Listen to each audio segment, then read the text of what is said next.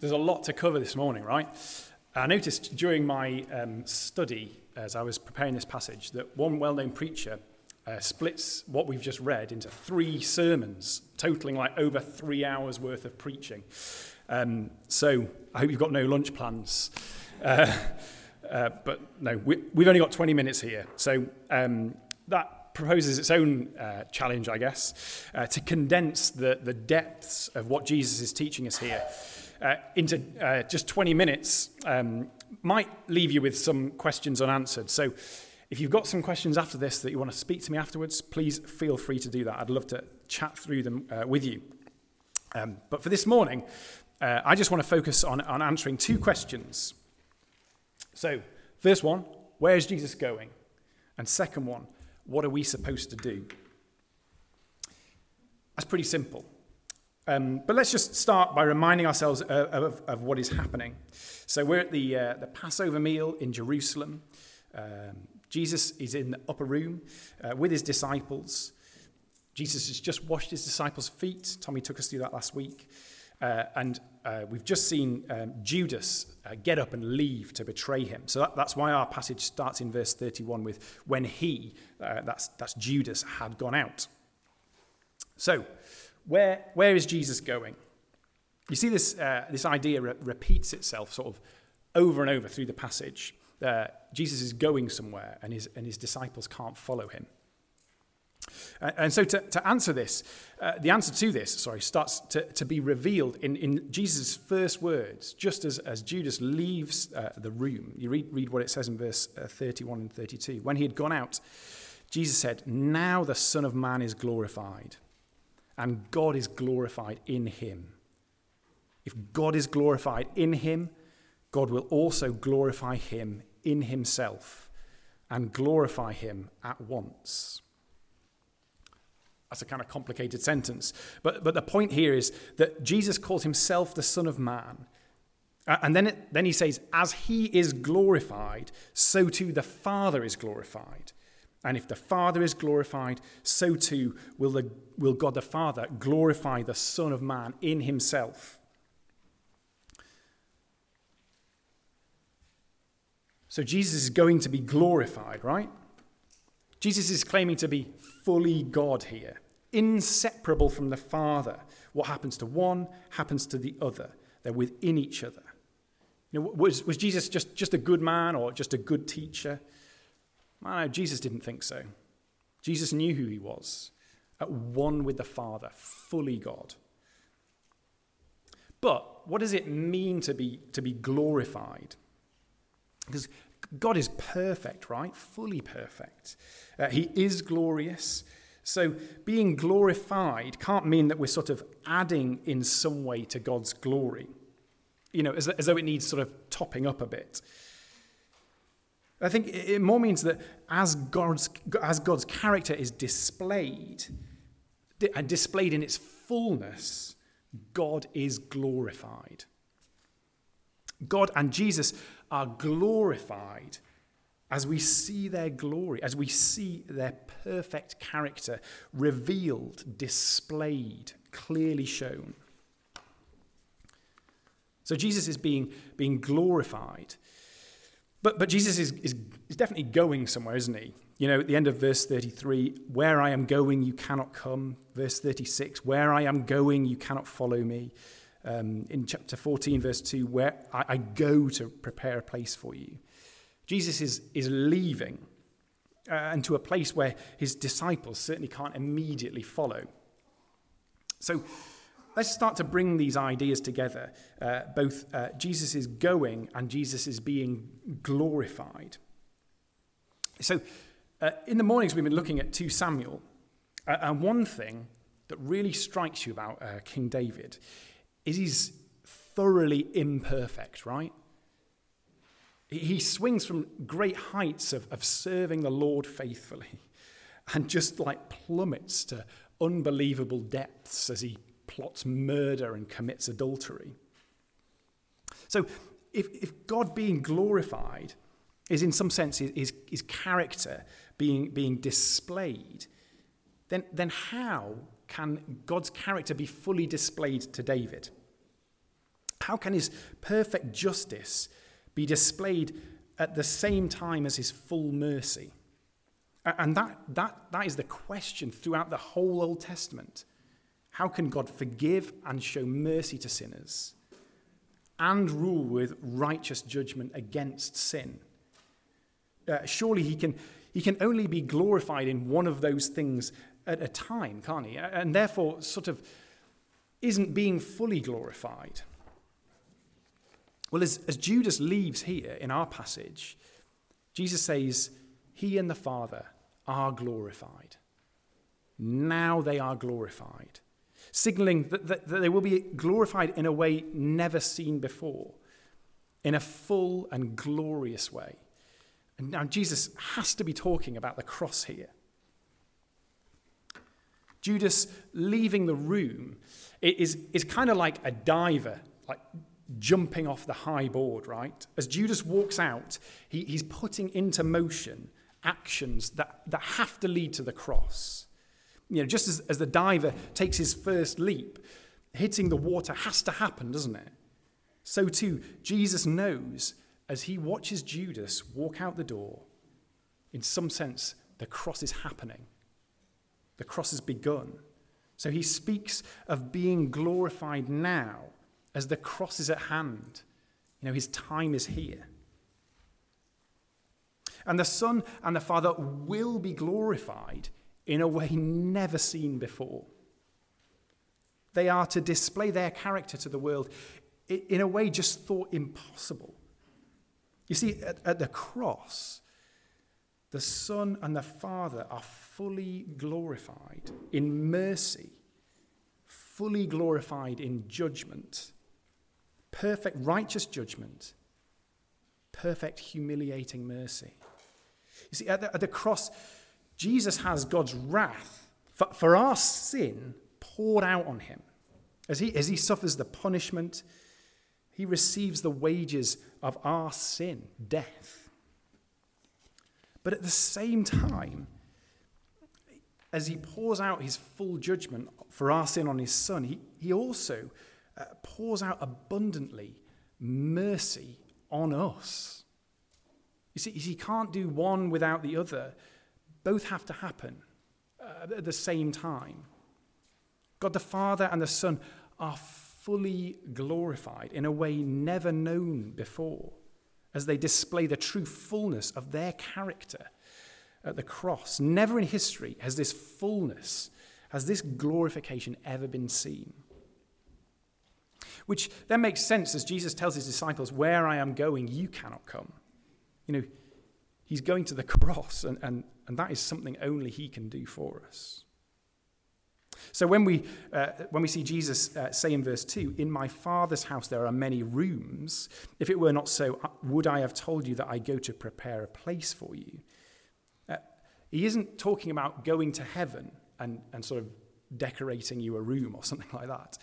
Uh, it just makes no sense. You, you think about it. If heaven's a perfect place, our names are written on the book of life before time begins, then those places are in heaven before time begins, right? Uh, it makes no sense that he's going to build something in heaven. No, the preparing Jesus needs to do is, is the route to the room, the path, right? He's preparing our place by, by making it accessible. And see what he says in verse 6. Jesus uh, said to him, I am the way, the truth, and the life. Uh, no one comes to the Father except through me. He's talking about the cross. Uh, that, that's how he prepares our space in heaven. That's how he makes it accessible. It's all done at the cross. Jesus is the way, the truth, the life. Can't get to the Father except through him. And if and this is, if you're uh, not a Christian here this morning, uh, is Jesus' offer to you, right? Jesus isn't a way to heaven. He is the way to heaven. The, the only way. A claim that can only be made by, by God Himself. And Jesus here asks you the question do, do you believe? Only Jesus died on a cross. This is the act fully glorified God And, and it is only through believing that he did this for you that the way to heaven is accessible. So, so where is Jesus going? Well, he's going to be glorified, to reveal God's character fully to us, in order to, prepare a way for us to get to heaven, to have life in him forever. Jesus going to the cross just makes, makes all of that possible. So that brings us to question two. What are we supposed to do? Well, actually, before we get there, maybe, maybe we can start with what we're, what we're not supposed to do. And we can see that in Peter's example here. You see what uh, he says to Jesus in verse 37 Lord, why can I not follow you now? I will lay down my life for you. I mean, the, the irony of that statement, I'm sure, is not lost on you. But Peter is displaying a heart here, not, not really full of belief and love, but, but a heart that sort of thinks it can help God out. A heart that says, I'm strong enough. I, I can find my own way. I can do this for you, Jesus. I'll be the hero here. And that's just not how it works, is it? Jesus works for us. Jesus loves us. Jesus saves us. Jesus makes a way for us we are definitely not the heroes here. Jesus came to serve, not for us to serve him. Because think about it, he doesn't need anything from us. There's nothing we can give to serve him with. Peter's, Peter's outburst, in many ways, is, is literally the opposite of the gospel. It's the opposite of the good news Jesus was calling him to. We, we cannot do anything. We don't, we don't we don't need to act. The first thing we need to do is to believe. Everything is pointless if we don't start there. Believe is the repeated plea from Jesus we see in our passage. You know, in verse uh, in chapter 14 in verse 1, do not let your hearts be troubled. Believe in God. Believe also in me.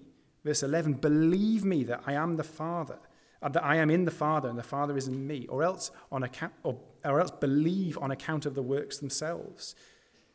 Truly, truly, I say to you, whoever believes in me.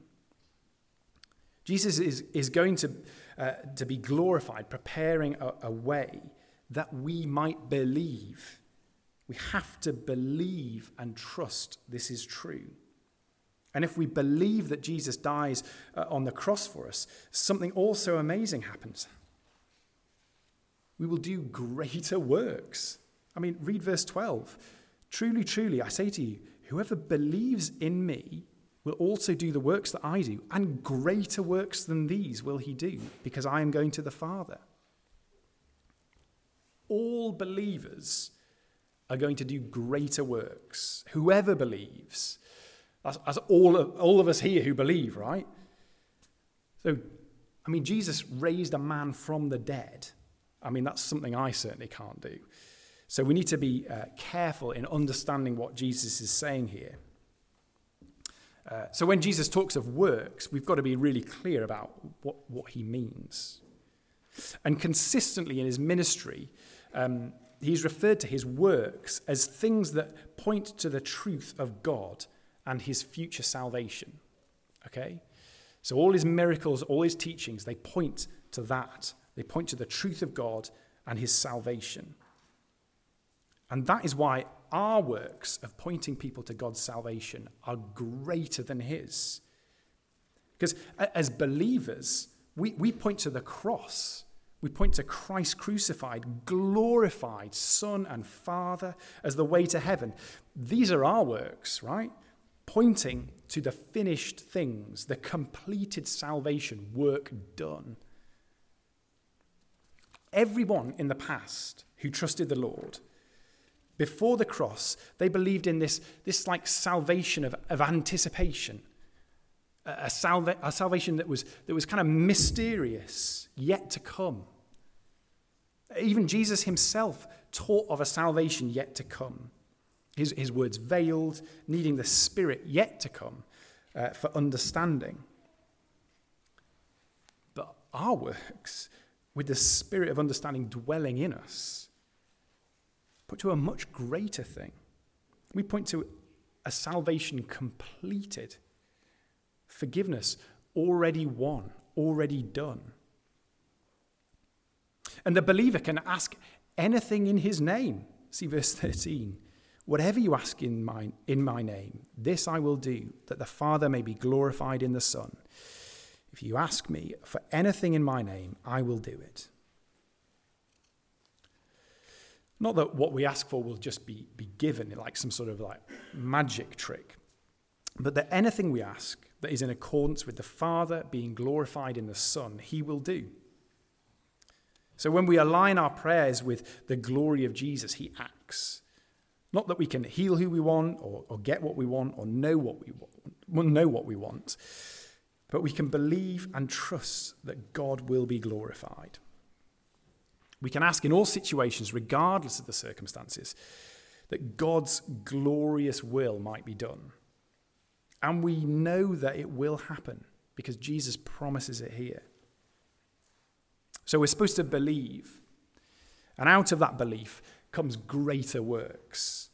But also out of belief comes pouring out something else, and that is love. Just look down at verses 34 and 35. A new commandment I give to you, that you love one another, just as I have loved you. You also are to love one another. By this, all people will know that you are my disciples, if you have love for one another. You see, verse 35 the mark of belief is love. That, above all things, is how we recognize believers that they have this kind of love in them. And if you know your Bible, you might be thinking, well, I mean, what's new about loving one another, right? We've seen that before in the Bible. But I think what Jesus is doing here is something uh, we've seen him do before. He's showing us that maybe our idea of love is a little bit too small. It isn't something to do like a rule to keep, uh, it's, it's, it's more of a way of living. See, the new part is love just as I have loved you. Just think about what we've just looked at in answering our first question where is Jesus going? You know, think about what uh, we looked at last week as, as Jesus washes his disciples' feet. Jesus, Jesus fully God, at one with the Father, uh, glorified with him in heaven, chooses for our sake to come to earth, to wash our feet, to be tortured and executed, so that you and I might have a, have a way to a place in heaven. Jesus goes through all of that for you if, if you believe, for you personally. Your name is known to him. It's on your place in heaven. He loves you so much that he goes through, through all that so that you might see his glory in both in judgment and in salvation and in believing might have in him a way to heaven a way to be with him forever for eternity now that that is love right the cross is, is the greatest most glorious most perfect act of loving selflessness in history. And Jesus says to those who believe, love like that. Foot washing, cross bearing, humiliating love. A love that, that counts no costs. A love that seeks nothing a love that continually gives, a, a, love that loves when it hurts, a love that loves when it's rejected, a love that does not know hate. Our church should be marked by that love. A love so visible that people looking in can, can see it. Ah, that's pretty scary to love like that to love so sacrificially, with, such humility, uh, to love forgiving others, serving others, to love like Jesus loves. It's, it's quite an uncomfortable thought, isn't it? I mean, and it's even more so when, you, when we realize it's a command. And the command is so specific as well about believers loving believers. We should see this love right here in this room. It should mark us out. And it should look different from the love which we see in the world. Something to think about, isn't it? We are, we're called to this crazy, selfless, humble, sacrificial love for one another. You know, and I'm just, I'm just a bit annoyed because someone's irritated me when I've walked through the door this morning, or I can't really be bothered helping like tidy up because I'm a bit tired, or I'll avoid talking to someone because um, I might find them a, a, little bit difficult. I mean, I'm a I'm kind of a sad reflection of, of this command, aren't I? Uh, luckily, this love doesn't come from me, thankfully. It comes from Jesus. You, you see the order. He loves us, and then we love. His loving spirit in us helps us do this kind of love. We still need Jesus, we still need the cross. Our love is far from perfect. So we are helped by the helper, right? The Spirit. We have everything we need in order to love like this. Jesus gives it all to us. And you know, I, I, rejoice in the moments where I see it so clearly. Members going out of their way for one another, serving one another, truly loving one another. I'm sure you can think of lots of examples of this love happening here. That should encourage us. Jesus is supplying us with what we need. Uh, and we want to pray that we see this love more and more. But it, but it should be bigger than those things as well. You know, this love should be different from the world's love because it's a, it's a Christ like love. So, what is the, the point of Christ's love for us?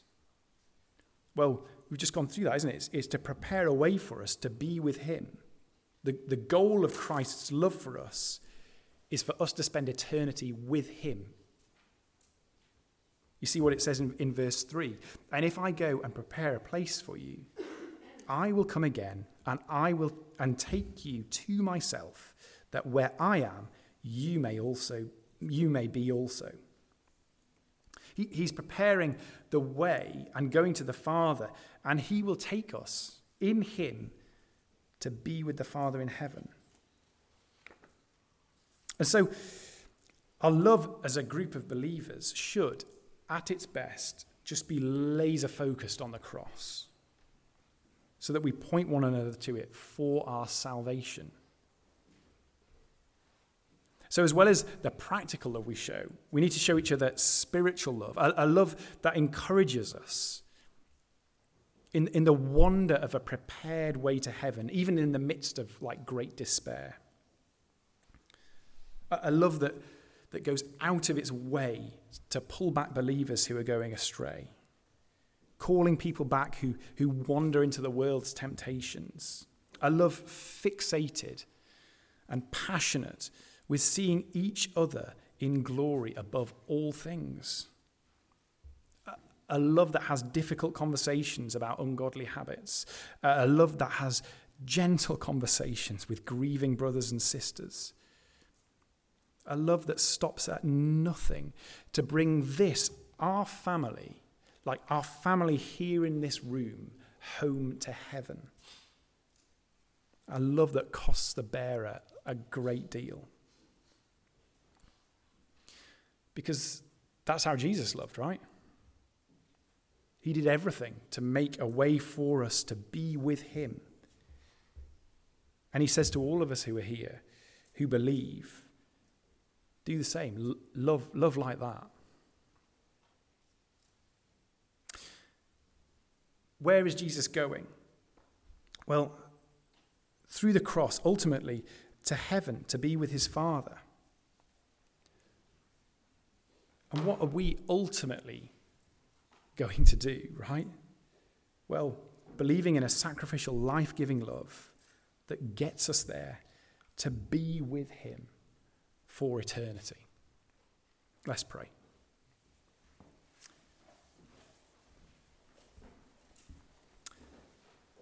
Uh, Lord, thank you for your love. A love that goes so much further than we deserve. A love that costs you so much. Lord, we rejoice in the love poured out on us as your judgment is poured out on your Son at the cross. Lord, we need your help to love like that. Uh, spark our hearts into life, Lord. Move in your spirit. Help us to love each other with a love like this, we pray in your name. Amen.